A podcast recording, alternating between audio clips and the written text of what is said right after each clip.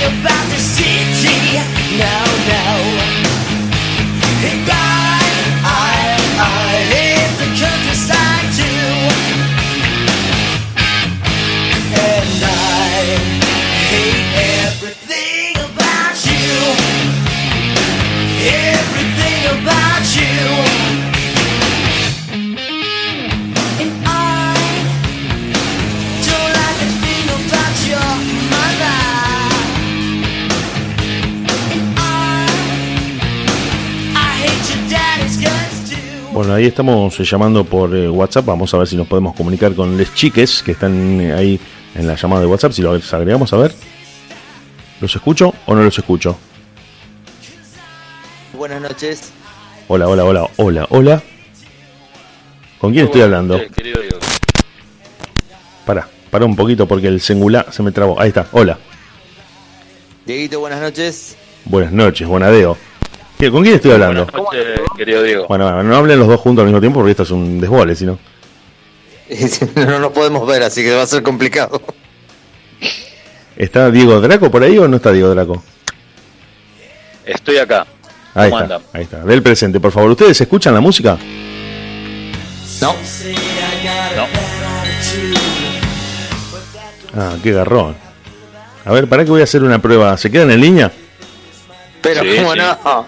No me corten, por favor, que esto, esto recién empieza y estamos haciendo un desbole acá, que ni te explico.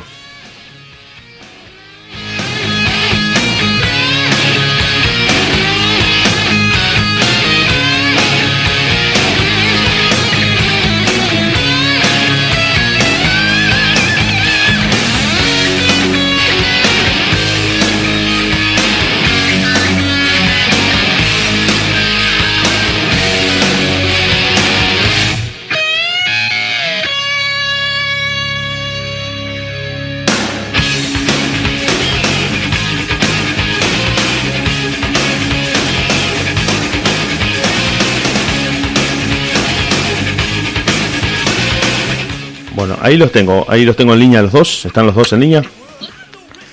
Estamos ambos en línea. Perfecto, buenísimo. Bueno, buenísimo, ahí me gustó, ahí los voy escuchando bien, voy tocando un poco la consola para darle calor de radio a sus voces.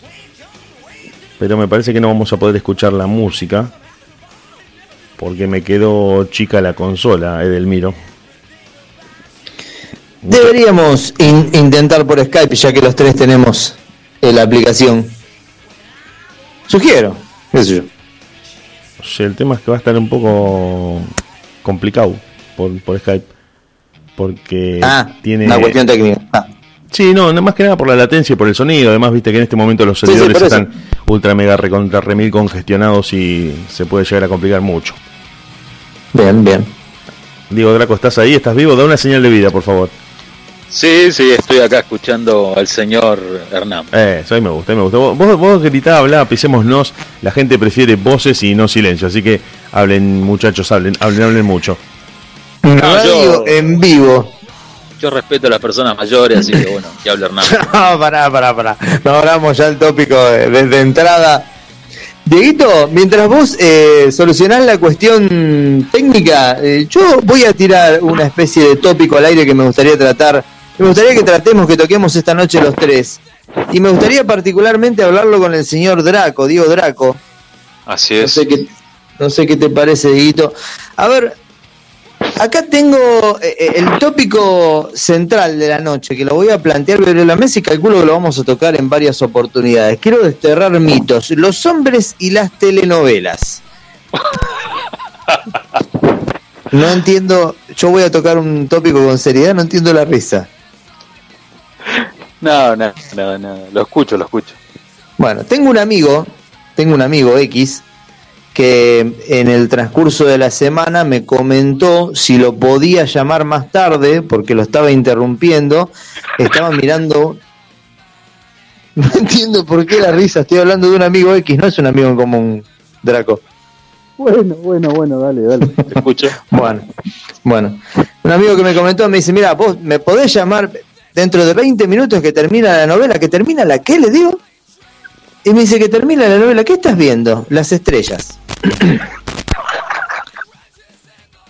Perdón. A ver, ya que hay tanta risa, porque no lo cuentan en voz alta, así nos reímos todos, ¿viste? Como decían las, las profesoras en la vieja primaria. Eh, Dieguito Draco. A Dieguito Sepp, por supuesto, lo incluyo de, de- de entrada en esto y si quiere hacer algún comentario, Ah, Diego, Diego, Diego. Diego, mira, Diego, mira. Es que yo creo, vos te reís, pero esto no es por, por tratar de exponer o incendiar a alguien al aire. Yo creo que todos miramos telenovelas. ¿Vos qué pensás, Diego Draco? Es así, vos tenés mirar novelas. En este momento no, pero he mirado, sí, sí, he mirado. Siempre hay algún efecto colateral, algún camino paralelo que te empuja. eh, a la mayoría de los hombres nos empuja a mirar novelas. Generalmente, que no sé si llamarlo camino, efecto paralelo o eh, la excusa, ¿no? La vieja excusa de, no, mi mujer la mira, no, porque justo es el horario de la cena, no, porque está antes del noticiero. Y siempre se, uno, uno se inventa esas patéticas excusas para tratar de justificar la mirada de novela, lo cual me parece... ¿Por qué sectorizar, a ver qué pensás vos, por qué sectorizar al hombre mirando fútbol y a la mujer mirando novelas? ¿Qué te parece eso vos? No, que obviamente hoy en día eh, to- casi todos los hombres miran novelas. Los que dicen que no, que no lo miran es mentira. Yo, por ejemplo, yo miro novelas. A ver, tirame tres títulos, o los que te acuerdes, de novelas que mirás o que miraste hace poco. Mirá, yo miraba cuando era muy chico. Eh, una novela brasilera que se llamaba Doña Beija. Yo la miraba porque... pero espera un poquito, pero espera un poquito. Yo miraba esa novela No, no. porque la historia hablaba sobre la época de Brasil en los años 1800 y me encantaba el Bien, que bien, tenían. bien. Bien, mira, contestaste una pregunta que te iba a hacer. Vos me ibas a comentar la novela que mirabas y yo te iba a preguntar por qué la mirabas, cuál era el detonante o qué era lo que más te llamaba la atención. Contame, contame, seguí.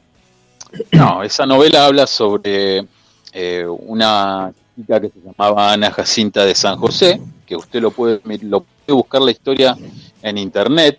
Lo vamos Una a hacer, por supuesto. Fue una cortesana que eh, empezó con una historia muy trágica eh, y bueno, tuvo que desarrollar su vida cuando volvió a su pueblo, Minas Gerais, se dedicó al tema de la prostitución en aquellas épocas. Y bueno, ¿Podés ahí- dejar de, podés eh, eh, eh, ponerte a cocinar cuando termines de, de hablar por teléfono? Porque estás tapando el micrófono del, del celular, Dieguito Draco. Uy, lo tapé con el dedo, discúlpame. Sí, me decías, contame, repetime por favor el nombre de la novela, que mientras tanto voy chusmeando un poquito la, la internet. Doña Bella, Doña Bella. Doña Doña Sería Beija. Dona Bella. Dona Beija, exactamente. Sí, seguí por favor, Bueno. seguí con el relato. Bueno, a mí la, la artista brasilera se llamaba Maite Proenza y anduve esa mujer con esos ojos tan bonitos que enamoradísimo. Y bueno, vos, eh, estamos hablando de los 80, 80 y pico, mediados de los 80 más o menos, ¿no? Claro, la novela, esa, novela. esa novela la hizo los artistas principales eran Maite Proenza y Gracindo Jr. Gracindo Junior, exactamente. Fue hecha en el año 86 esa novela. Y bueno, a mí me encantó porque la historia es real y me encanta los vestuarios de la época. La verdad que esa novela para esos momentos en el cine brasilero era de, digamos, en, es- en su época era muy avanzado. Y Bien, bueno, bien. O sea que estamos hablando de que no, no te atrajo por una cuestión física, digo, actrices voluptuosas, eh, eh, flojas No. de ropa. Es una cuestión más que nada eh, cultural e histórica. Claro, claro, es así que hoy en día eh, uno de mis grandes sueños es poder ir a, a esa localidad de Brasil que es Minas Gerais y poder recorrer esas, las, la- las dos casas de esa persona, que tenés la casa de ella principal y tenés la finca de Jatobá, que es donde ella recibía a los hombres de la época. Bien, bien, bien, bien, bien, bien. Mira vos. Le voy a mm, tirar a Dieguito Sepp, si llega a tener tiempo, el, el tema de Doña Ella para que lo busque eh, por internet, por la internet, mientras seguimos buscando. Dieguito, me nombraste dos o tres, te pedí yo en realidad dos o tres eh, novelas eh, que te hubieran llamado. ¿Vos tenés algo más para decir de esta novela? Me parece muy interesante lo que me acabas de decir, ¿eh? No, Fue- es, una, es una historia muy es verdadera y la verdad que me encanta la historia de esa, de esa persona en sí. Soy de investigar Igual fue mucho. solamente en el año 86, mirá vos, eh, chusmeando, investigando también a la par tuya mientras me vas hablando, solamente en la primera emisión fue el 7 de abril del 86 y la última fue el 11 de julio. Duró muy poquito esa novela, ¿la volvieron a repetir posterior a ese año? Varias veces, varias ¿Sí? veces. ¿Ah? Vos una que el cortita. personaje, el personaje central de esa novela, que era la cortesana, que era Ana Jacinta de San José, nació en el año 1800 y murió en el año 1873. Ah, relativamente joven. Sí, sí, sí, sí. Y bueno, es muy, es media trágica la historia, pero a mí me encanta esa, esa Bien, historia. bien, perfecto. ¿Qué otra, qué otra novela te atrajo, Dieguito Graco? ¿Qué otra novela cautivó tus, tus sentidos? No, la verdad que ya te digo, a mí para me tiene que para cautivarme una novela tiene que ser de un caso real, como como Bien, algo que no escape a lo verosímil. Tuvo que haber pasado, Claro. no ser una novela de ficción. eh, tiene No, que nada ser algo.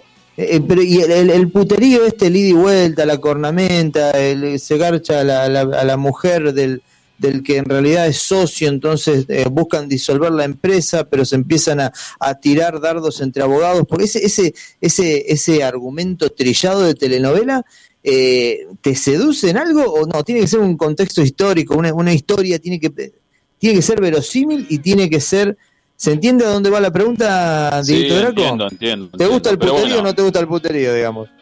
No me gusta el puterío, pero me gusta dentro de todas las comedias que sean, que tengan un poco de su toque de humor. Y bueno, eh, como vos decías, hay muchacho que ve esa novela, esa telecomedia, porque es más una comedia que una telenovela. Bien, de las más actuales, decís vos. Sí, es del año 2017 esa novela. Esa que yo mencioné, la, ah, la conocés también, ¿la has visto? Sí, la estoy mirando actualmente, voy por el capítulo, Ah, la voy por el perfecto. capítulo, el capítulo 32 vos, voy, son 162 Bien, bien, bien. capítulos. Tenés, tenés eh, anotado el capítulo. Claro, claro, claro. Y después me veo todas las películas de guerra, todo eso, obviamente. No, no, está bien, perfecto, eso sabemos que te gusta, pero eh, comentame un poquito sobre las estrellas, eh, porque es un... eh, me parece... No, no, entiendo, no entiendo la risa, estoy yendo al costado serio de las estrellas. Voy a hacer una, No, claro. una especie de sinopsis, quiero andar por el elenco principal, el secundario, quiero ver si sabemos algo del libro, de la telenovela, eh, si hay algún tema de entrada, cuál, es el tema, cuál es la cortina, quiero ver, eh, quiero ver todo, quiero ver todo. Eh, ahí sí, ahí sí te podría llegar a cuestionar el tema de la elección de la novela, que no hay ningún tipo de contexto cultural o histórico en la novela, no hay ninguna historia profunda que narre una, una historia de eje en la novela. Ahí hay cinco o seis embrones que están dando vueltas todo el tiempo por la por el decorado y me parece que ese puede ser el, el motivador principal, ¿no? No, sí, obvio, hay muy buenas artistas argentinas como Celeste Cid, eh, una chica de apellido Clot- Clotenborg, me parece. Marcela Klosterboer, Claro, después Natalie Pérez, Natalie Pérez, sí, Justina Bustos, bien. y no me acuerdo los otros. Hay una Bien, bien, no importa, tampoco hay que-. Pero no, yo loco no la miro, yo la miro más por el toque de humor que le ponen. Bien. digamos, Bien, bien, está bien, está bien. cosa. Es una- un poco distender. Te volviste loco Claro. todo el día en el laburo, venís y distendés con la novela. Claro, claro, claro, claro. ¿La están televisando, Dieguito Draco, en algún canal de, de aire o de cable o la estás buscando vos en internet o en alguna plataforma on demand, Netflix? No, yo lo, lo estoy mirando por, por YouTube. Lo estás mirando por YouTube. Sí, sí.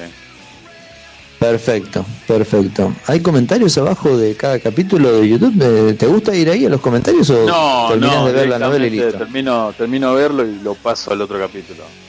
Lo pasás al otro capítulo. ¿Cuánto consumís por día de las estrellas? ¿Y cuánto dura cada capítulo? Y lo máximo que dura cada capítulo son 50, 52 minutos, más de eso no. Y debo mirar uno o dos capítulos por día, nada más. ¿Te masturbás pensando en alguna de las actrices posterior al No, capítulo? No, nada, nada, que, nada, que, nada de eso. Bien, bien, bien. Hay lindas, No, hay no lindas estaría mal, no estaría mal. ¿eh? Hay lindas artistas. No estaría mal, me parece que es un acto totalmente eh, eh, humano. Hay que, Claro, hay que también desterrar un poco de, de este tipo de tabúes. Dieguito, ¿tenés alguna otra novela que te haya gustado, que te guste? No, no, no, ya te digo. Para mí me tiene que gustar una novela estilo así como, como te dije, Doña Bella, por su historia y todo el vestuario que han utilizado. A ver, ¿cuándo viste Doña Bella? ¿Qué año la viste vos? ¿Viste alguna repetición o viste cuando se lanzó? Yo la miré cuando era chico esa novela y, bueno, Bien, más o menos qué año, ¿recordás aproximadamente? y habrá sido año 89, 90. Bien. Fines de los Bueno. 80, principios de los 90. Bueno, a ver, entre el comienzo de los 90, donde estuvo en tu vida Doña Bella, y el año 2017, donde estuvieron las estrellas, hubo un interludio bastante importante. ¿No viste nada en ese interín? ¿Qué pasó por tu cabeza? ¿Cuáles eran tus elecciones? ¿Por qué te fuiste de las novelas, de las novelas y volviste tantos años después? Sí, será porque eh, he estado ocupado con mis actividades y bueno. Ya te digo, me tiene que llenar mucho una novela para que yo me atrape, obviamente. No hubo absolutamente nada en ese en ese interludio de tiempo para que a vos te mueva la, la conciencia. No, a mí lo que más Bien. me gusta consumir es documentales de guerra, todas esas cosas, mucha historia. Estuve mirando, no sé si vos te acordás, eh, es una serie norteamericana del año 85 que se llama Norte, Serie norte- y Sur. Norte, Norte y sur. ¿Serio o traba- novela?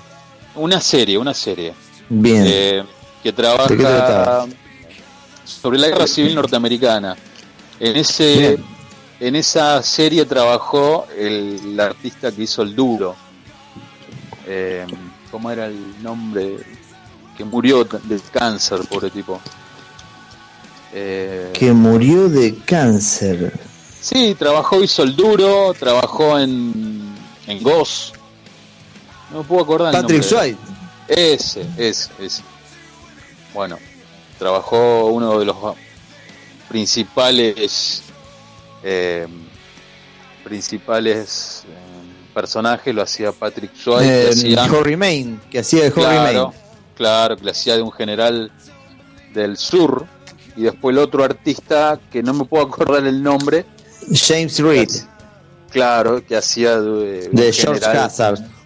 Claro, hacía de un general norte, eh, de la Unión. Y todo trata sobre la historia de cómo se son amigos, cómo tratan de mantener la amistad durante el tiempo de guerra.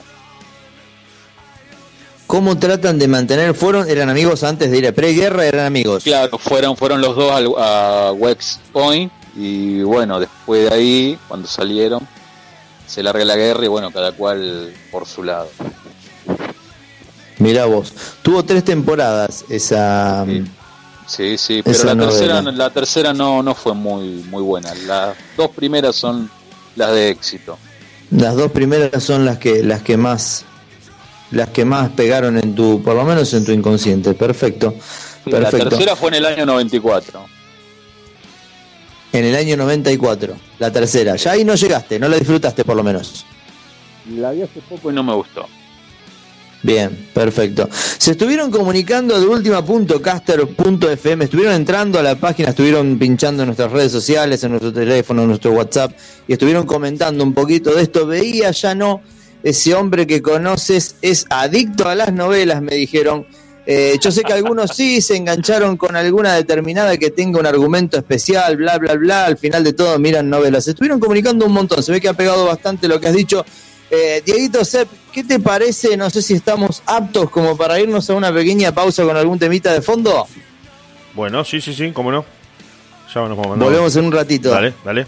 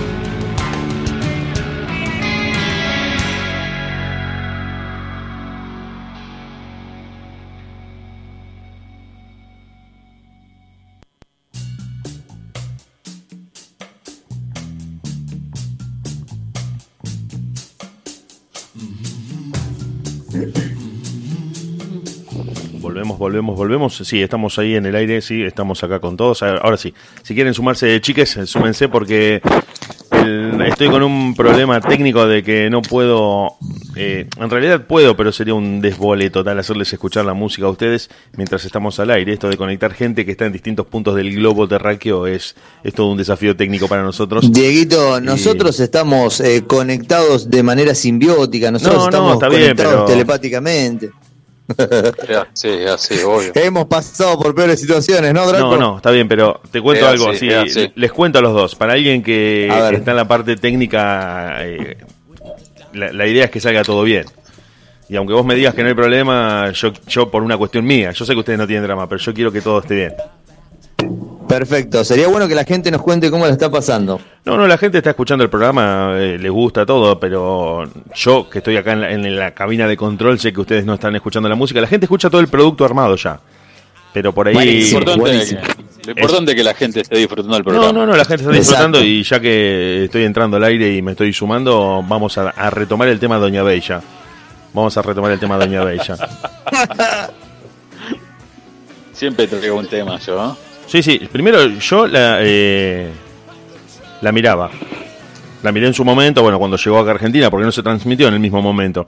Vino unos años después, fines de los 80, acá. Y después tuvo un montón de retransmisiones durante la década del 90, varias veces, varias veces, eh, principalmente a principios de los 90 y después creo que a principios de los 2000 y después ya fue superada por otro tipo de producciones, porque los brasileños, a diferencia del resto de Latinoamérica, tienen siempre historias comprometidas que no tienen final feliz, que son hmm. tienen un costado más crudo y más descarnado en cuanto a la resolución de la historia.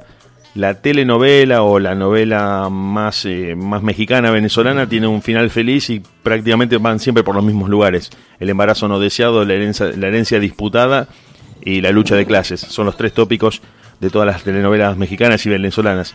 En cambio, los brasileños que siempre se han diferenciado de, ese tipo de producciones van más que nada a historias reales, a historias muy brutales, bien como es su realidad, un país que es brutal desde la naturaleza y desde su dinámica social no pueden más que entregar historias brutales. Y Doña Bella es una de las mejores telenovelas que se han hecho en la historia, en nuestra región, en esta parte del mundo. Al punto de un título fuerte eso. La actriz eh, Maite Proenza eh, fue mega famosa alrededor del mundo a partir de esta telenovela o serie o novela, el nombre que se le quiera poner es todo lo mismo. Mirar Breaking Bad y mirar Las Estrellas es exactamente lo mismo. Es una producción perdón, te seriada, porque es una producción seriada que ahí quería llegar. ¿Por qué? Vos sabés que yo traje este tópico hoy acá, pero eh, sería bueno desterrar este mito de, los hombres no miran novelas como si las novelas fueran exclusivamente de mujeres y, y, atribuirle un sexo, un género a la novela, cuando en realidad es la narración de una historia. No entiendo el por qué se la, se la, se la sectoriza para el lado femenino. La telenovela argentina puntualmente, por, por fuera de esto que estoy diciendo, quería cerrar la historia de Doña Bella. La, mujer se hace mega famosa. En un momento está caminando por las calles de Rumania pensando que no la conocía nadie y en un momento en el que sale de comprar en un lugar de fotografía unos rollos para sacar unas fotos, en, en los años 90, cuando todavía se sacaban fotos con rollos, sale del lugar y una cantidad de gente había cortado la calle había interrumpido el tráfico, se había agolpado frente a esa casa de fotografía y ella pensaba que estaba pasando algo y en realidad eran fans que habían ido a buscarla porque se habían enterado de que Doña Bella estaba comprando un rollo de máquina fotográfica en Rumania. Claro, era por eso. Y ella no podía creer que la conocieran en la otra punta del mundo. Si empezás a pensar que Brasil y Rumania están en miles de kilómetros de distancia separados, ella no, no, tenía noción, en ese momento no estaba globalizado el mundo como ahora con las comunicaciones, ella no tenía idea de que su novela se había visto en todo el planeta y que había tenido ese éxito. Es verdad. Y eh, disfrutó muchísimo tiempo de esa fama. Bueno, quedó eh, prácticamente pegada al personaje. Vos la ves y no podés no pensar en Doña Bella. Fue una novela emblemática. Primero porque no tiene final feliz.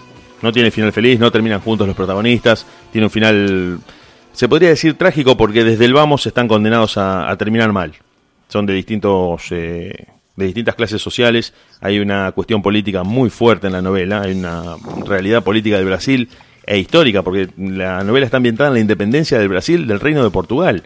Es una cuestión inmensa y además el casting que se hizo de esa novela hace que prácticamente los actores parezcan elegidos a la perfección para el papel en el que están encarnando. A uno le da la sensación de que nacieron para interpretar ese papel porque encima hay un personaje, el de Doña Josefa, que era una mujer muy culta para la época, una de las pocas mujeres que sabía leer y escribir, que mantiene una relación extramatrimonial con un hombre mucho menor que ella, totalmente transgresor para los 80, totalmente transgresor para la el época. Maestro Abelino. Bueno, el maestro Abelino, el que le enseñaba a tocar música, un maestro de música clásica, una historia genial en la que se terminan escapando ellos después de la muerte de su marido a manos de un asesino cuarentiña que había eh, matado varias personas en ese pueblo una novela que yo, desgraciadamente, en un momento la mm, eh, me la mandé a grabar en DVDs. La, quería tener para verla cada tanto.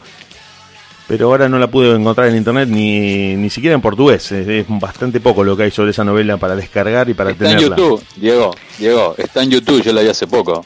Ah, ¿la viste pero con doblaje latino? Todo está en doblaje latino y debe haber tres o cuatro capítulos que están en, portugués. Yo después te voy a mandar para acá. La, voy a buscar, la voy a buscar porque realmente es un placer ver esa, esa novela, esa serie con el... Aparte ese vestuario, Diego, ese vestuario maravilloso. La, ambientación es perfecta, la ambientación es perfecta, no, no hay forma de encontrarle una falla a esa novela en el casting de los personajes, en la ambientación, en el vestuario, en la recreación del siglo XIX realmente, porque encima hay también eh, una escena o, varios capítulos que están dedicados a un juicio por asesinato que muestran las mezquindades como el ego y las relaciones eh, políticas de los integrantes determinan que la justicia quede en segundo lugar, lo cual hace que la novela sea perfecta.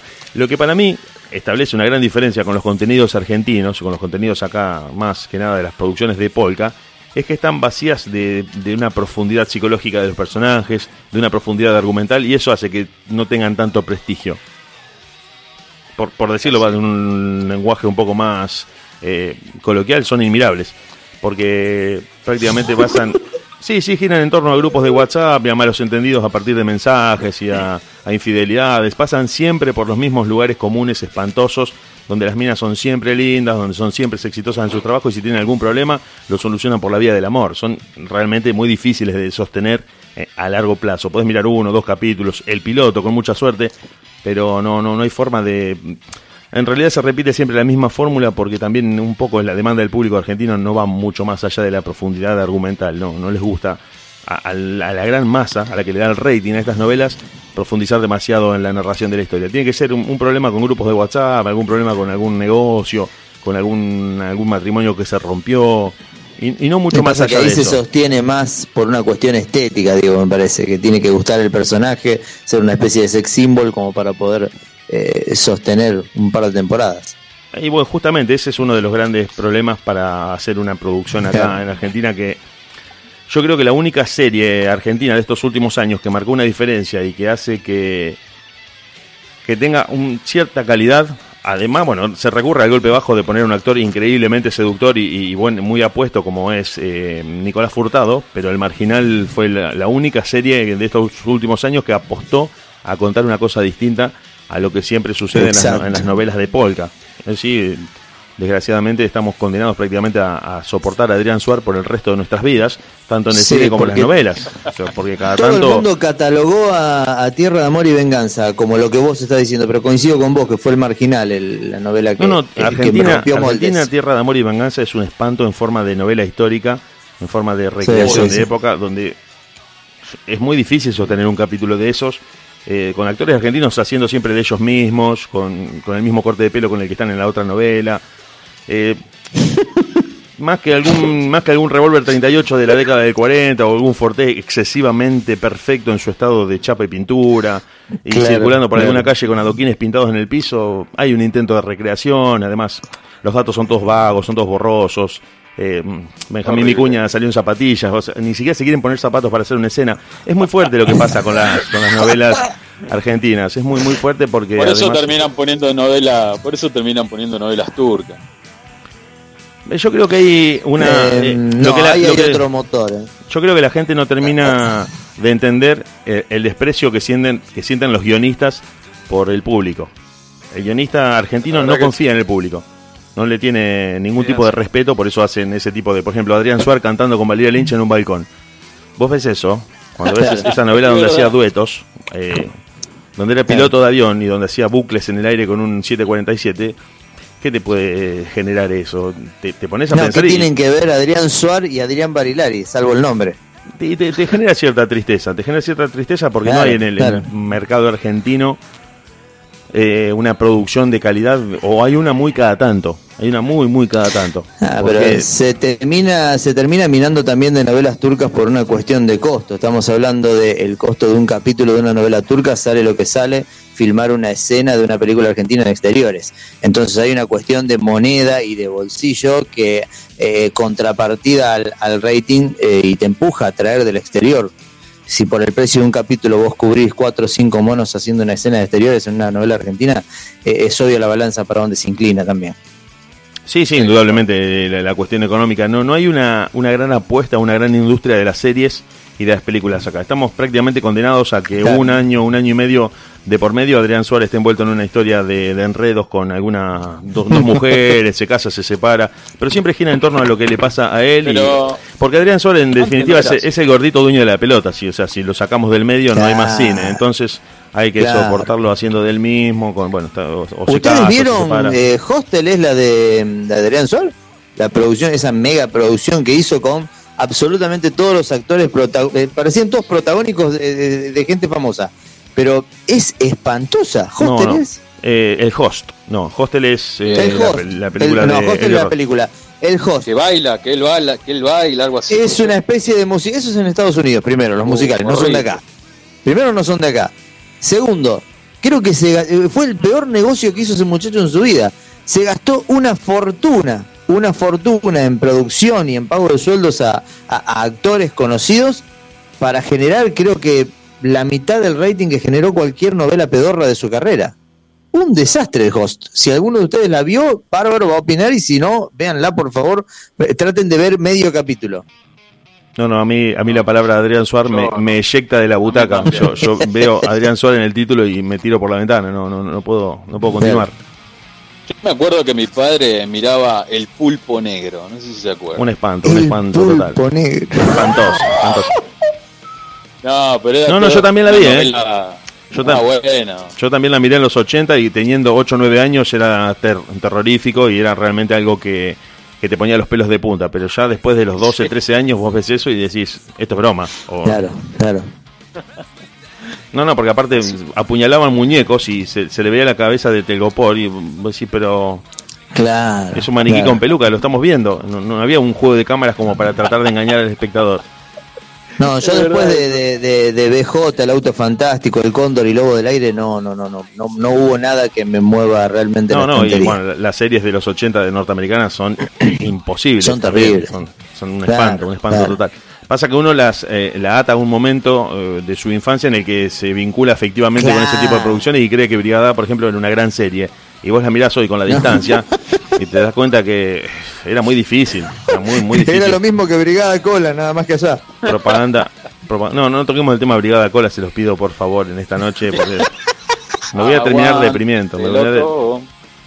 No, no, no. Yo- Bueno, bueno, pero es- Lo único bueno, final- lo único bueno, lo único bueno que tenía Brigada Cola era Mónica Guido, lo único. ¿Qué? ¿Murió Mónica Guido o no? No, no. pero Le acabo de alargar la vida. No, me muero. Raquel Mancini, Mónica Guido. El loquito de pelo lacio está hecho concha con las drogas, ¿no? Me parece. Sí, ese sí, está preso. Destruido. El perro debe haber muerto. Sí. El otro terminó conduciendo un programa de cumbia, un muy detestable. ¿Quién? Hernán no sé cuánto. Ah, Hernán no, Caire. no. Sí, sí. Hernán Caire. Y ahí estaba también el que hacía, el que era Cato, el ninja blanco de Titanes en el ring. Así es. Ahora el Cato, la momia, no se puede ni mover. ¿Sí? Está viejo, ¿no? Eh, Bueno, acá tengo Dieguito Sepp y Dieguito Draco. Les voy a traer dos noticias al aire como para cambiar un poquito el, el tópico, el tema de fondo. Eh, son dos noticias. Le- les voy a hacer una breve reseña de cada una, pero cómo las dos se, se vinculan y ahora les voy a decir desde dónde creo que se vinculan. La primera noticia es liberó a un ratón y fue repudiado en las redes por un increíble motivo. Básicamente lo que hizo fue, te, te la explico, te la resumo.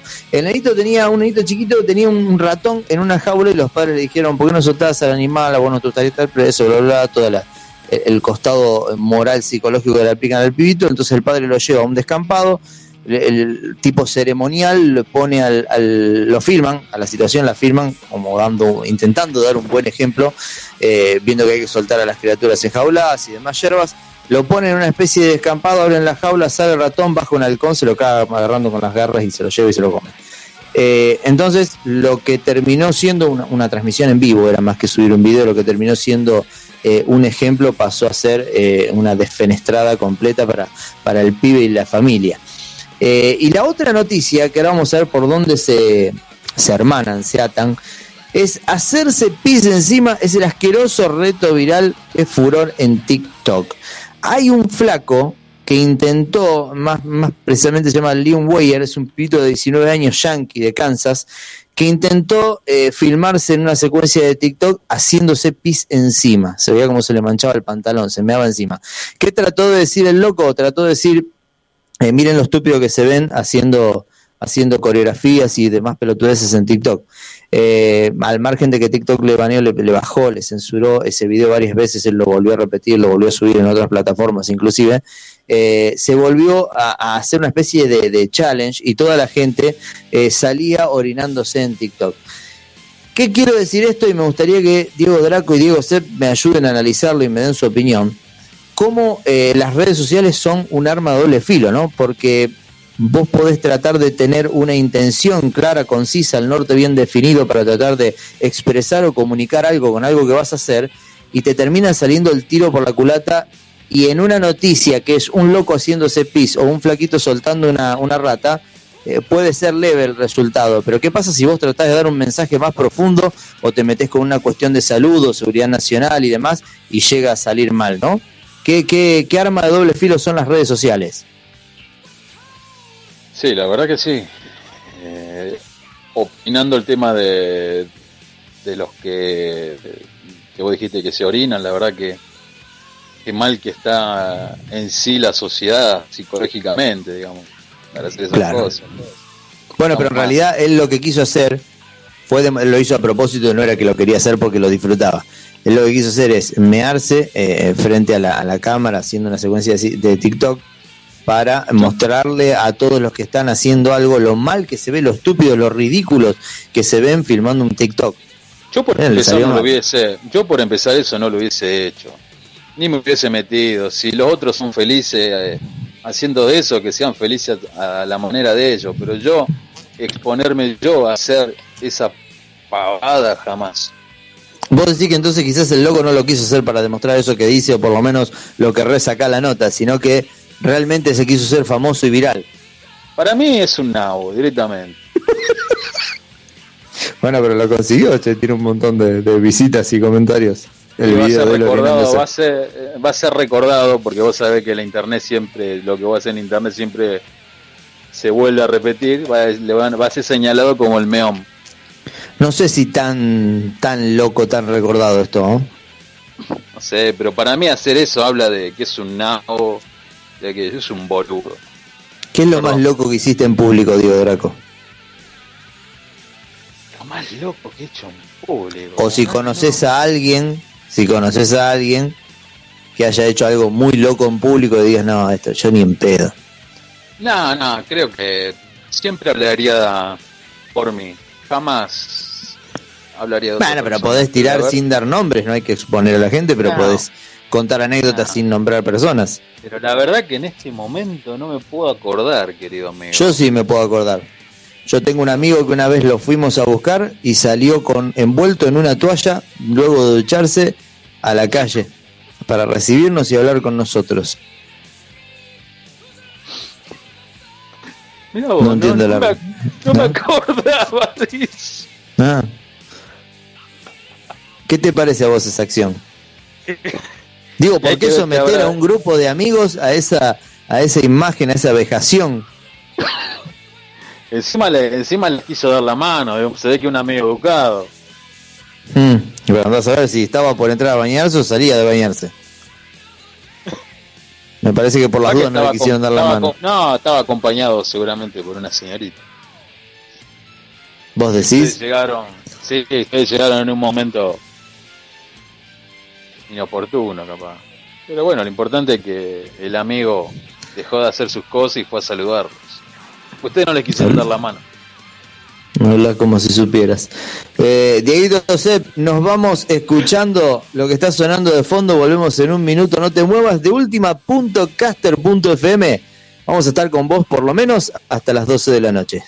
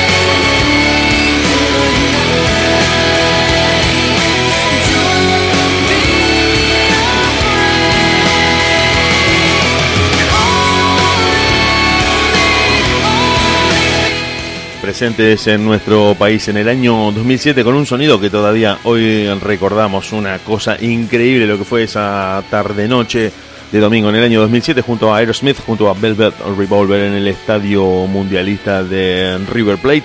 La banda de Amy Lee Evanescence son los norteamericanos que inauguraron para siempre el metal gótico que influenciaría tanto a tantas bandas juveniles que vinieron después hizo que esa noche quedara para siempre en nuestra memoria, precediendo lo que sería la presentación impresionante de Aerosmith en esa noche de 2007 en el Estadio Mundialista de River Plate.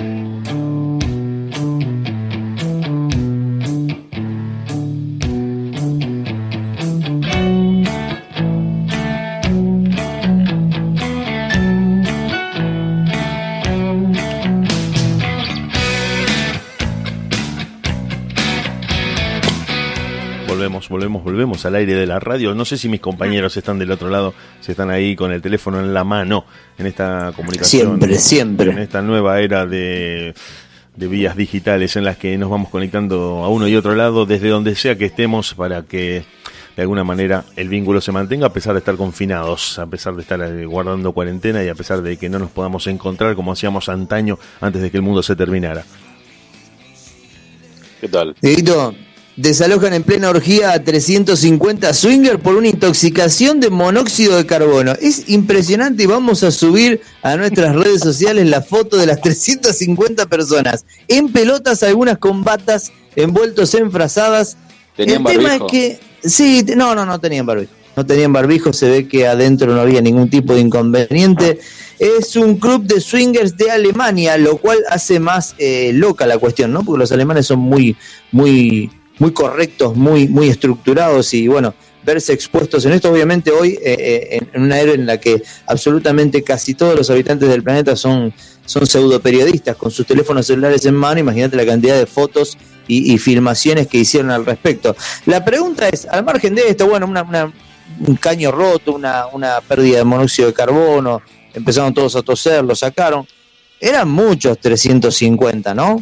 La verdad que sí entre empleados y, asistentes a la, fiesta. Ponele que haya habido, vamos a suponer, 50 entre personal de control de vigilancia, cocineros, eh, DJs, iluminadores y demás. Estamos hablando de, restan 300 personas, 150 parejas swingers. Ah. Era un quilombo, es un desmadre. alguna vez alguna fiesta swinger, Dieguito Araco? No, nunca, jamás lo haría. ¿Jamás lo harías? No, obvio. ¿Por qué ese pensamiento estructurado de por qué jamás lo harías? ¿Viste? nunca digas creo, nunca. Creo que no, no ser no sé si es no ser estructurado, pero digamos, hay que tener sangre para ver cómo nuestro está con tu esposa o, tu pareja. Entierra la nutria de tu mujer, claro. Claro. Vos sabés que yo también hace poco leí una noticia bastante curiosa y cómica a la vez eh, que es de un cura que es taxista y para ganar un poco más de plata le agregó al taxi un confesionario. O sea que un cura que es taxista y, como que es un mix de su actividad, sus dos actividades dentro del mismo taxi. Adentro, en New York, sí. Mira qué bueno. A ver, contame. No sé qué tendría que, ver con esto que estamos hablando, pero. No, no, pero ya que vos decís, vos ya comentás unas historias así, yo leí eso y me causó mucha gracia y a la vez mucho interés. Resulta de un cura. ¿Y qué ponía? ¿Como una especie de, de, de, reja, un esterillado entre. Claro, claro, claro. Obviamente, obviamente que vos eh, le pedís un turno. Sí. ¿Entendés? Entonces él pasa por tu casa, vos te subís a la ah, parte de atrás. Para, para, Pero entonces no es que se sube esporádicamente cualquier persona y se encuentra de repente en un confesionario. No, él es taxista común, nada más que de una hora a una determinada hora, la gente lo llama, lo es por turno. Hay dos o tres horas que se dedica a eso, arriba del taxi. Confesionario móvil. Está muy bueno. está muy buena la idea. Obviamente, Las pero son dos o tres horas que no cobra, La verdad esa no... en la que su No actividad se transforma no redituable, a menos que esté cobrando la confesión. No, no, esa parte no la alcanzaría a ver, pero seguramente que no va a cobrar si es un cura, digamos. ¿Te parece eh, lógico? ¿Te parece que sirve la, la confesión? ¿Te parece que te libra de cargo y culpa? ¿Te parece que sirve ir y rezar eh, dos Ave María y tres Padre Nuestro para, para solucionar Y a mí no me sé, parece una que, infidelidad? que no, que no, no sirve para nada. Lo que hacen es descargarse y volver de vuelta con más ganas. Bien, es una, es una cuestión de, de- es una cuestión de creencias, decís vos. Claro, claro, es como Uno que a, mí me culpa. sirve, me siento exonerado. Yo, si voy, el, el padre me dice, mira, oh, qué cagada que te mandaste, andá a rezar tres Padre Nuestro, volvé y ya. Después no importa si vuelvo a hacer lo mismo. Total, Claro. tengo el confesionario, lo llamo por teléfono, él pasa. Encima no tengo que ni siquiera ir a la iglesia, pasa a buscarlo por mi casa. Claro, pasa a buscarte por tu casa y te confiesa y nomás las cosas que deben saber. ¿Tenés idea de, de qué provincia o qué país estamos hablando? De Norteamérica, de New York. New York. Y ahí hay de si todo. vos pones, es una si vos pones, vos que tenés ahora internet, pones eso en internet y te sale, vos lo vas a poder explayar un poco más. Confesionario, esto es radio en vivo. Confesionario taxi. Cura, algo así. Upa, confesionario taxi Rosario me salió. Pará, pará, Debe- pará, pará, pará, debe, pará. debe ser algún amigo nuestro que antes tenía taxi. Nada, no. Taxis evangelizadores en Buenos Aires. Epa. Epa, A ver, vamos a ver. Bueno, esto lo vamos a abrir, lo vamos a analizar y lo vamos a tirar en el próximo bloque, pero acá vamos a poner en vez de Rosario, vamos a poner New York. sí. Vamos a ver. Eh, eh, eh, un millón de dólares por un taxi amarillo de Nueva York. Mirá vos, ¿viste los famosos taxis amarillos de New York? Sí, lo de las películas. Palo verde salen, los venden en un palo verde. Bueno, después me compro uno, ¿verdad? En el libro del mundo animal con crónica de... No, vos sabés que no me aparece la noticia. Bueno, ¿eh? si no pones Pero cura que confiesa en taxi en New York. Y ahí te va a salir. a, a ver, cura York. confiesa taxi, ahí me tiró New York solo. Yo te lo El mandé eso. sacerdote que confiesa. ¿Vos me lo mandaste? Mirá, vos me sonaba esa noticia. Vamos a ver. Más, Un que sacerdote que trabajaba como taxista en New York brinda la oportunidad a los pasajeros que se trasladan con él de poder realizar sus confesiones y ya no tienen que ir a la iglesia a confesarse. Joseph Duang es un pastor de 52 años de edad, el cual ha señalado que trabajar como taxista en la ciudad de New York era una oportunidad perfecta para conocer y hablar como gente que necesitaba desahogarse. Eh, por eso no fusionó estos dos oficios. Eh, perfecto, está bien. Hay varios comentarios positivos, algunos negativos, Padre, como siempre en todas padre, las he pecado, he pecado, padre. Padre de pecado. Pero sabes que está bueno acá, acá contesta una pregunta que te había hecho que no la teníamos en profundidad la noticia, que también él puede prestar el, prestar el servicio de confesión mientras está llevando una persona en viaje, porque obviamente lo ven. Sotana, eh, eh, eh, toda la, cuestión religiosa, crucifijos por todos lados, eh, la, división entre habitáculo trasero y delantero, entonces se presta como y aparte él debe él debe comentarlo también, ¿no? Hijo, Pero es lo que le debe cobrar el viaje, pero no la con. No, no, por supuesto, por supuesto, pero digo, para no ser sectorizar, Uri, va- vamos a poner un ejemplo, de 15 a 18 únicamente confesiones. Está gastando combustible y perdiendo tiempo de laburo, no puede facturar. A menos que le sobre, qué sé yo, cómo viene el tema padre, el bolsillo del padre. Pero bueno, Está bueno está bueno eso. porque, aparte, ¿sabés qué me parece copado de esto? Que muchas veces, yo por ejemplo, yo por ejemplo no tengo ganas de ir a una iglesia, sentarme a hablar con nadie y confesarme, pero si me subiera un taxi, Claro. qué sé yo, por ahí podría llegar a, a- a- a cerrarme eh, el- mi primera confesión. La primera confesión de mi vida quizás le, la haría en un taxi. Aparte se ¿Vos qué presta. decís? Se presta, se presta. Está más- Claro. Está más bueno, es más, re- más relajante. Mirás un poco el paisaje. Está muy bueno. Perfecto, perfecto. Bueno, muy interesante. Eh, esto había empezado con el tema de eh, el desalojo de las 350 Los los swingers. swingers. Los swingers. Pero volvemos a esa noticia. ¿Por qué vos, eh, a ver, vos estás con tu mujer, vamos a suponer que es de común acuerdo. Claro. Porque vos tenés el lado negativo y el lado positivo de la situación. Vos tenés el lado negativo que es, uh, se la están empernando, la están clavando a tu germo a un metro y medio Claro. tuyo. Claro, Pero vos también te estás clavando a la mujer del que se la está clavando a ella. Claro, pero bueno, yo no lo, no lo practicaría, no, no es mi, no es de mi gusto. Lo hablas como si supieras qué No, se siente. No, ¿No? Lo que pasa que para saber lo que se siente no tenés necesidad de, de practicarlo, ya con el solo hecho de pensar que estás compartiendo tu mujer, ya no, no, no me copa a mí la idea. Está bien, está bien. Es un tipo pulcro que no haría swinger, no necesitaría subirse al taxi del neoyorquino que te confiesa en camino a casa. Mirá sí, cómo- poco. Mirá cómo atamos las dos noticias. Está bueno eso. Está Bueno, bueno. eso. Dieguito, Podríamos Sepp, hacer algo de eso acá. vendeme, a la vuelta me vas a contar cuál es tu propuesta para hacer un confesionario dentro del estudio de la radio. Dieguito Sepp, vendeme que está sonando de fondo, por favor, y volvemos en un ratito. Estás en deultima.caster.fm, no te muevas, tenemos todavía un toque más. Nos quedamos escuchando música con vos y con todos ustedes del otro lado en la radio. Hasta las 12 de la noche. Seguimos.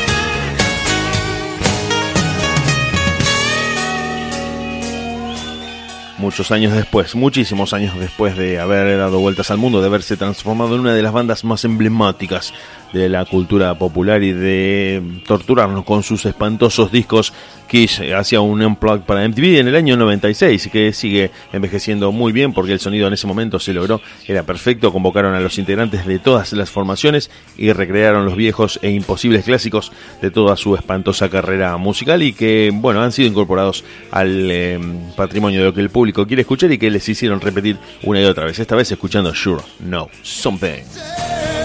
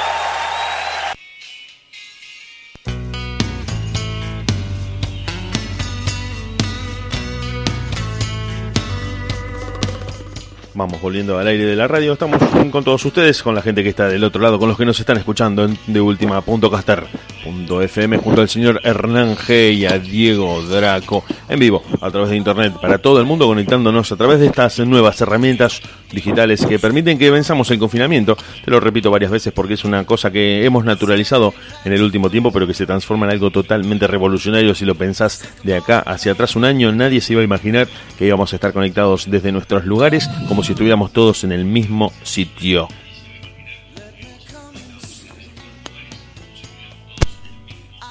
Bueno, a ver, estamos todos, ¿no? Sí, estamos todos. Creo que a alguien se le cortó. A ver, no sé si Diego está. A Diego se está reconectando. Me parece que el vecino le puso la contraseña distinta al wifi y le dejó sin internet. Diego Draco reconectando. No sé si querés que reintentemos la llamada. Se desconectó. Hernán, ¿estás? Yo estoy. Diego está. Eh, vamos, vamos a sumarlo a Hernán. A ver si lo sumamos a Hernán. No cortes, no cortes. No cortes mientras nosotros lo ubicamos a Hernán y lo sumamos a la llamada porque eh, me parece que vos tenías un problema de reconexión y Hernán se desconectó en el mientras tanto. Vamos a ver si lo podemos sumar ahí, Hernán, agregarlo al grupo. Bueno, vamos a ver si ahí lo, lo estamos llamando para que él se integre a la llamada. ¿Vos me escuchás bien? Sí, Hernán, ¿nos escuchás Es bien? como que WhatsApp quiso censurarnos la llamada. Sí, decía reconectando y de pronto se cortó. Sí, sí, sí, sí, totalmente. Bueno, a ver, les comentaba antes de antes de que sucediera esta interrupción. El otro día me pasó algo re loco. Eh, es una estupidez, ¿viste? Esas cosas locas que son importantes solamente para uno. Eh, me metí en mi placar en esta especie de, de pasatiempo de cuarentena que se le ha generado a muchas personas, que es la limpieza de la indumentaria, ¿no? ¿Qué tiro, qué no tiro, qué selecciono, justo cambio de temporada, empieza el frío, guardo lo de verano, etcétera, etcétera. Encontré una campera, una campera, una joguineta, la famosa campera de jogging, que me la compré hace más o menos cuatro años. Eh, me queda grande. Mm, y la guardo todos los no la uso nunca porque me queda grande. Y la guardo todos los años pensando que el año que viene voy a estar más grande y la voy a poder usar. ¿En qué momento no entendí que ya tengo 41? ¿Cuándo hacemos el clic de que ya estamos grandes? ¿Cuándo el ser humano siente que pegó la vuelta? Esas son las cuestiones que quisiera analizar con ustedes. Pienso que es cuando uno piensa. Te arruiné la noche, ¿eh? No, no. Creo que una de las tantas cosas es cuando uno ya piensa conocer a alguien para tener algo serio. ¿Cómo, cómo? A ver, vamos a repetir esa frase. Pienso que ese quiebre se da cuando uno ya entabla una relación seria con alguien, digamos. Así es. ¿Por qué? A ver, desarrollo, por favor. Y sí, porque digamos, eh, uno a veces tiene una etapa en la cual ha tenido, ha salido a cualquier hora, hecho un montón de cosas, que ya prácticamente a una determinada edad ya no, no te llama la atención o, o no te satisface o, o a lo mejor te empezás, mm, no sé, a sentir solo y terminas pensando Bueno, pero eso no está, no está atado a- al transitar de diferentes etapas de la vida. ¿Por qué tiene que significar cuando vos entablás una relación seria con una mujer a la que amás o un hombre al que amás? Emprender un camino de vuelta. ¿Por qué a los 40 debería ser ya un camino de vuelta? Sí, porque estamos maduros. Hay cosas que a lo Pero mejor cuando yo hablo no de camino de vuelta es eh, ya subí la colina, ahora lo que queda es embajada hacia la muerte. Y sí, O sea que vos sí o sí pensás vivir 80 años, 85 no. Llegaste a los 40 y estás emprendiendo el viaje, lo que restan son 40. y sí, va. Puede ser. Yo si querés te cambio los pañales, Espi, no hay problema. Si pasado los 80 hay que limpiarte la cola y bueno, somos amigos. Sí, pero vos vas a tener 80 también. Nos van a limpiar a Y bueno, el que mejor llegue va a tener que ayudar al otro. ¿Te ves? ¿Te ves? Escúchame. ¿Te ves en ¿Te ves en un geriátrico o te ves eh, deambulando con normalidad por la vía pública? No sé, a mí, me gustaría terminar como el viejito de Playboy, pero bueno. Como a poder. Y pasa que Hugh tenía tenía algunos ceros más que nosotros en la cuenta. Primero. Es así, es así. Grosso el ¿no? Vos sabés que yo creo que esa gente grosa, rara y que tiene una vida totalmente desorbitante, extravagante y llena de, de- de- de cosas alejadas al común de la gente, para mí son seres extraterrestres. Fueron depositados con naves espaciales en nuestro planeta. Te estoy hablando de líderes mundiales, extra famosos. Te hablo de un Elvis Presley, te hablo de un Michael Jackson. Sí. ¿Crees en los pienso- ovnis? Nunca vi ninguno. No, no, yo- no, la pregunta es diferente. Te- te- yo te pregunto si crees en la existencia de seres de otra de otra naturaleza a la nuestra, de otro de otra galaxia o de otro planeta quizás de la misma galaxia. La verdad que no, pero a veces, viste, conoces gente que vos decís, este debe ser extraterrestre. ¿Qué es lo que más te molesta de la gente, Dieguito Draco? Ay. Y la Esa inmadurez. cosa que vos decís, la inmadurez, perfecto. Ahí estamos, es un punto. Te hablo de Los celos. ¿Por qué Los estás celos. en línea? ¿Por qué estás Apa. línea? Claro, y bueno, me pudre. Pero el celo es una demostración de amor. No, para mí un, de lo- el- los celos es una demostración de, ¿cómo se diría? De poca inteligencia, de, de que no tenés confianza, de inmadurez. Bien, bien, bien, buen punto, buen punto. La libertad hace que la otra persona se mantenga cerca. Quizás Claro, si aparte, nosotros hostigamos, alejamos al otro, al ser querido. claro, porque no respetás el momento de privacidad de la otra persona. Aparte la persona, si te, tu pareja, hombre o mujer, si te tiene que meter los cuernos, te lo va a meter en tu cara y vos no te vas a dar cuenta. Para vos la infidelidad es el contacto carnal ya es infidelidad o la infidelidad es cuando vos realmente le decís a una persona que la querés y en realidad querés o amás a otra. ¿Dónde está la infidelidad para vos? Para mí ahí, en ese punto es un grado de, de ser deshonesto. A ver, la honestidad, la deshonestidad, Sí, la culpa en la acción. ¿Qué más? Claro. Claro, porque si vos conocés a una persona tenés que aclarar de entrada, mirá, te quiero, te aprecio, pero no te amo. Porque así Bien. hace que la otra persona se ilusione y después es un golpe grande para esa persona que puede llegar a hacer cosas que son muy malas. El tema es que muchas veces se plantea una relación liberal y somos todos re inteligentes, re abiertos al principio y a medida que va transcurriendo el tiempo en la relación uno quizás se engancha más que el otro y empieza a tornarse un poco más eh, psicópata y controlador, ¿no te parece? ¿Tuviste alguna vez una, una situación de esas en las que te han planteado, che, che, está todo bien y después se les complica? Me parece que lo perdimos a Dieguito porque acá me tira que está reconectando. Sí, sí, sí. Yo te escucho a vos, Diego. Me parece que. Ahí volvió Dieguito, ahí volvió Dieguito Draco. Bueno, te, te retomo la, un poco la, la, la- la cuestión que te había hecho antes de que se desconecte el celular. Eh, cuando ¿Tuviste alguna vez una experiencia personal en materia amorosa en la que al principio se plantea un tipo de relación y después la cosa se le fue complicando a uno de los dos? Sí, sí, sí, sí. No fue mi caso, pero bueno, tuve una relación en la cual fueron tres años que al principio era todo bien. Después me empecé a involucrar en el ambiente de la bachata, de la salsa, me fui dando por un montón de personas y esta persona que Apa. estaba conmigo lo superaba y llegó en un momento que se, te- se me metió hasta en mi Facebook, en mi WhatsApp. La Uh, verdad que fue muy, muy enfermante, muy enfermante.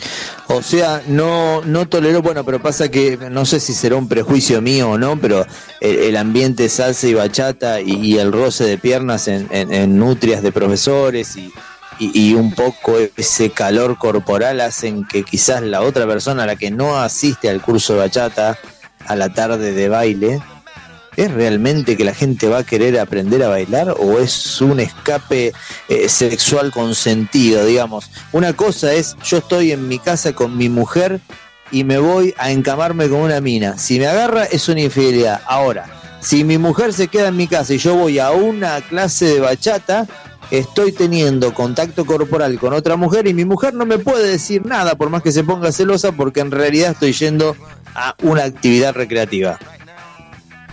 Claro. Pero bueno, no es, no es tan así, digamos. ¿Por qué? Eh, Sí, porque,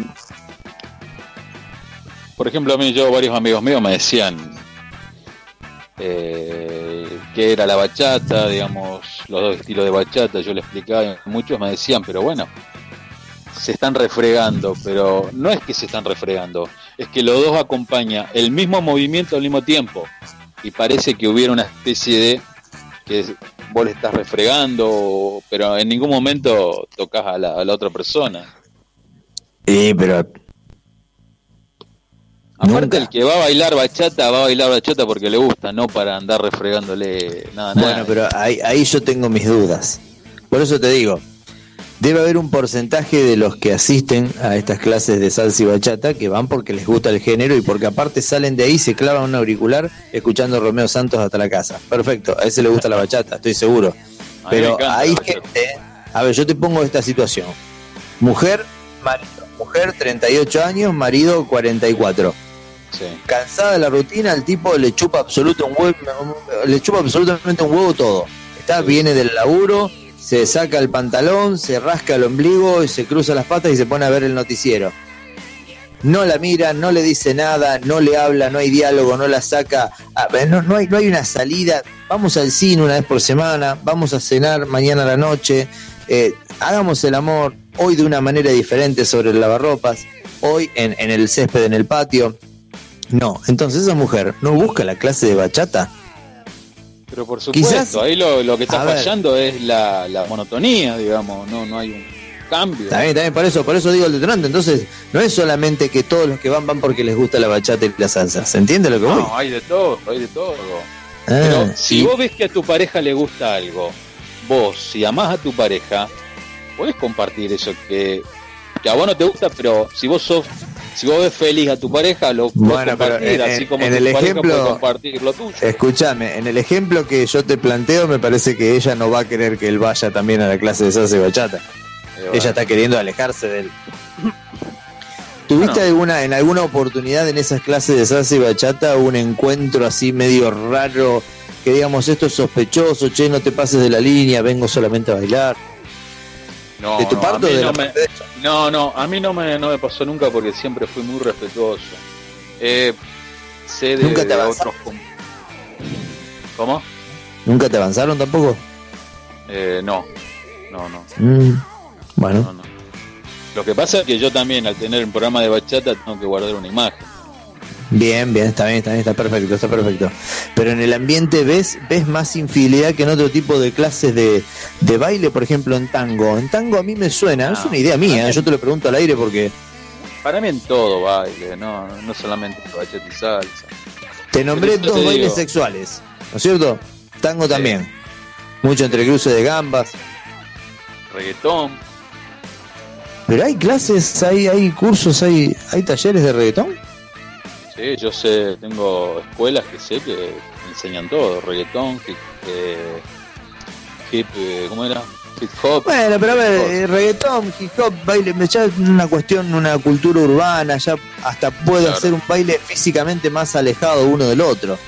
Eh, por ahí el tango y la salsa y la bachata es más, es más que se presta, ¿no?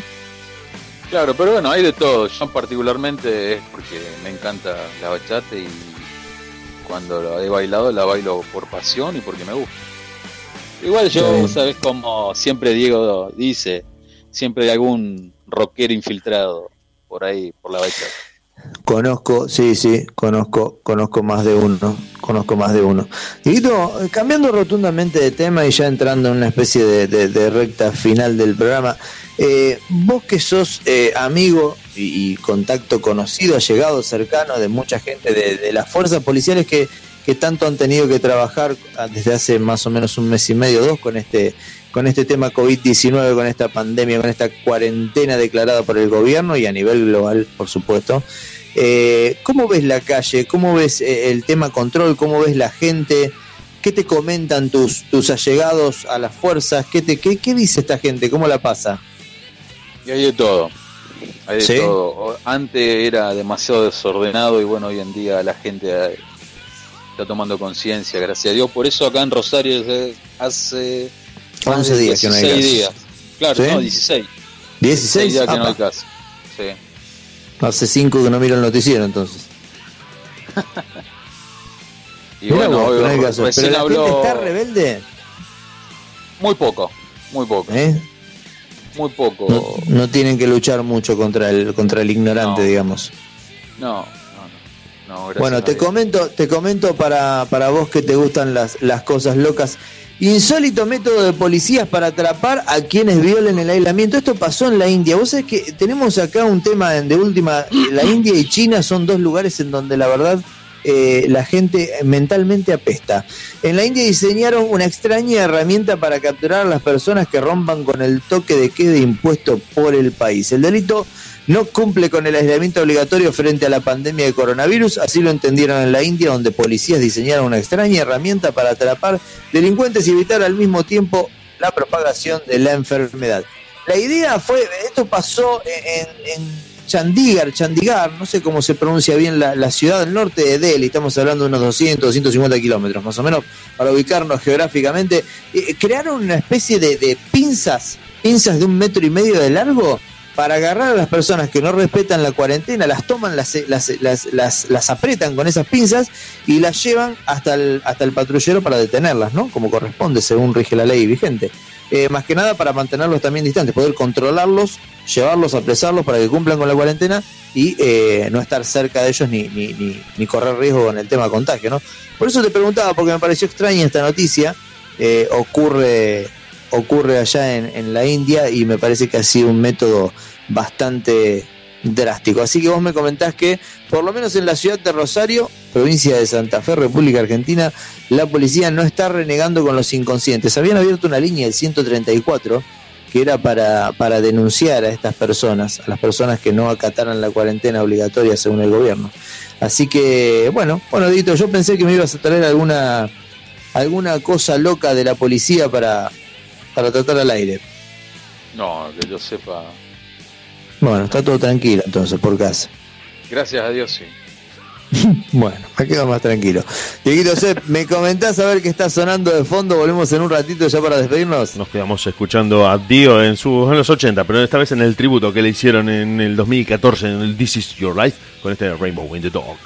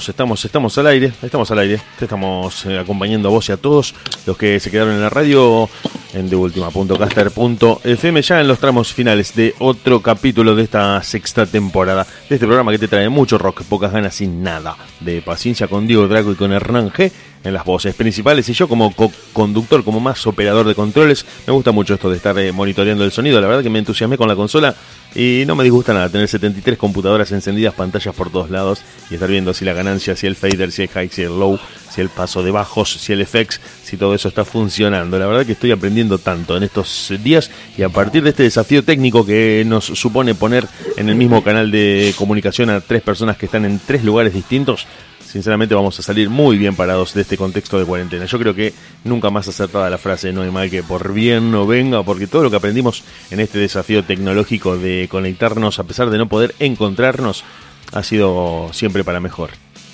He dicho y ahora descubran la estatua y corten con una tijera la cinta de la inauguración porque acabo de terminar el discurso. Aparte, aparte se viene se viene el programa especial que dijo Diego, el día de la radio, que va a ser un Al día de la radio voy a estar 24 horas eh, transmitiendo en vivo. Si seguimos, si seguimos en cuarentena, sí. Sí, voy a estar transmitiendo en vivo, 24 horas. Al borde de la esquizofrenia.